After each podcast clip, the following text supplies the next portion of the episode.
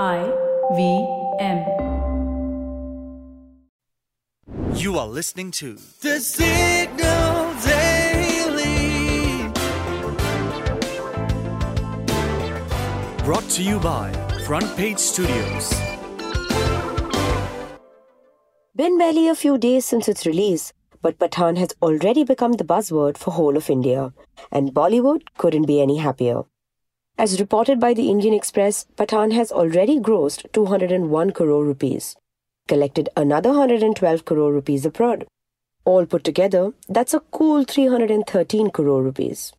With these impressive numbers, Pathaan has broken all previous records. It has emerged as the fastest Hindi film to have breached the 300 crore mark in just three days. The collections have already covered the 250 crore rupee production cost of the spy thriller. And it seems the jolly old days of Bollywood when action packed thrillers raked in the moolah are back. So, why is Pathaan Bollywood's comeback movie? I know, I know, you think the answer is Shah Rukh Khan, and I do too. He's the king of Bollywood after all. And what a way to make a comeback. SRK and action is a hit recipe. But there are a few other things about the film that are filling the crowds with an endorphin rush. Those who have watched it know what I am talking about, and those who haven't are also probably aware of Salman Khan's cameo. Come on, it's not a spoiler if it's everywhere. But frankly, this has been a great unexpected crossover which had the fans ogling for more.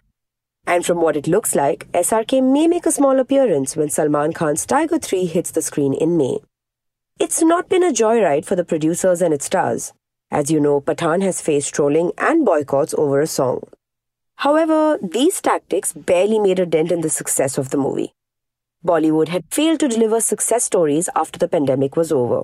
To top it, South Indian films, especially the Telugu film industry, delivered a string of multi crore blockbusters, including KGF, Pushpa, and Rajamouli's all time record smashing RRR. It reportedly collected over 1,250 crore rupees. So Pathaan has been a welcome relief for Bollywood, the cradle of song, dance, and action potboiler. Have you watched Pathaan yet? For the next few minutes, you are going to know a little more than you did yesterday from the world of technology, business, policy, and anything that leaves you with food for thought. Hello, I'm Farheen Khan, and this is the deep dive for 30th January 2023. By now, I'm sure you would have heard of the Hindenburg hit on the Adani Group. Let me quickly recap just in case you have not. Last week, New York based Hindenburg Research, an investing firm that is famous for identifying companies with dodgy financials or products and exposing them, released a damning report on the Adani Group. It said that the Adani Group companies' astronomical valuations were pretty much hot air. Specifically, it alleged that the group was pulling the largest con in corporate history through brazen stock manipulation and accounting fraud using offshore tax havens. And late on Sunday night, the Adani Group finally broke their silence and responded to these allegations. And let me tell you, it's a detailed 400 page long response and it claims that the Hindenburg report is a lie and everything it is based on is, quote, selective and manipulative presentation of matters already known to the public, unquote. Oof, shots are flying. The Adani Group have also hit back at this research firm, calling it an unethical short seller, and claimed that its report is, quote, intended only to create a false market insecurities to enable Hindenburg, an admitted short seller, to book massive financial gain through wrongful means at the cost of countless investors. What's more, Adani is charging back at Hindenburg with allegations of undermining the integrity of Indian institutions.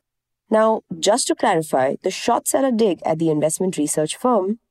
Before publishing their investigative reports, Hindenburg also takes short positions on those companies' stocks or bonds. A short position is a bet that the stock will fall. In this case, it said it was going short on bonds issued by Adani Group firms in the US markets. Incidentally, the short seller is named after the Hindenburg, a German passenger airship that blew up in a ball of fire, killing 36 passengers in 1937 in the US. Nathan Anderson, the founder, does have a dark sense of humor, wouldn't you say? the company had famously called out Nikola, the truck maker, as a fraud floating on an ocean of lies. The Nikola stock crumpled under the onslaught. Hindenburg's salvo against Adani was timed to perfection. That is, a day before Adani Enterprises' $2.5 billion follow on share sale was to open to the public. In two days, $50 billion of market value was wiped out of Adani Group shares. Adani Enterprises share prices nosedived by around 20% before closing at 2,762.15 rupees a piece on the BSE.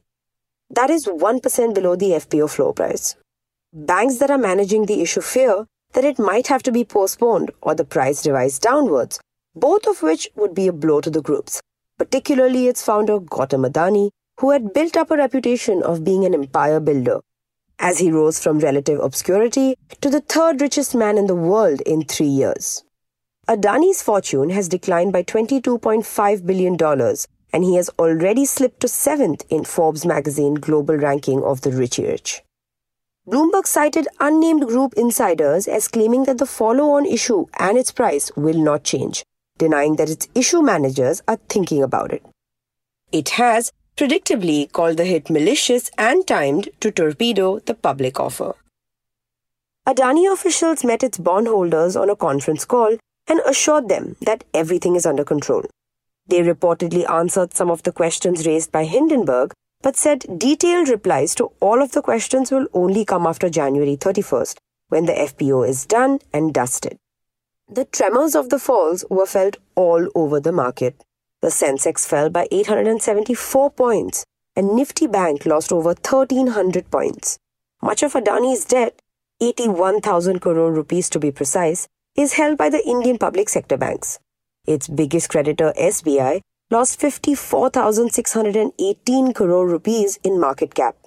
LIC's 77,000 crore rupee investment in the Adani Group has shrunk to 53,000 crore rupees. As a result, scrutiny is rising. SEBI is said to be probing the allegations, although many of them have been made earlier by Indian journalists. Morgan Stanley Capital International, which runs the MSCI indices, has asked market participants for their views on Adani shares. It remains to be seen whether they will remove them from its key indices. Should that happen, it will lead to another stock rout. When the markets open on Monday, all eyes will be on Adani's next moves. If you like listening to the Signal Daily, please show us some support. Rate and review us on Apple Podcasts and Spotify.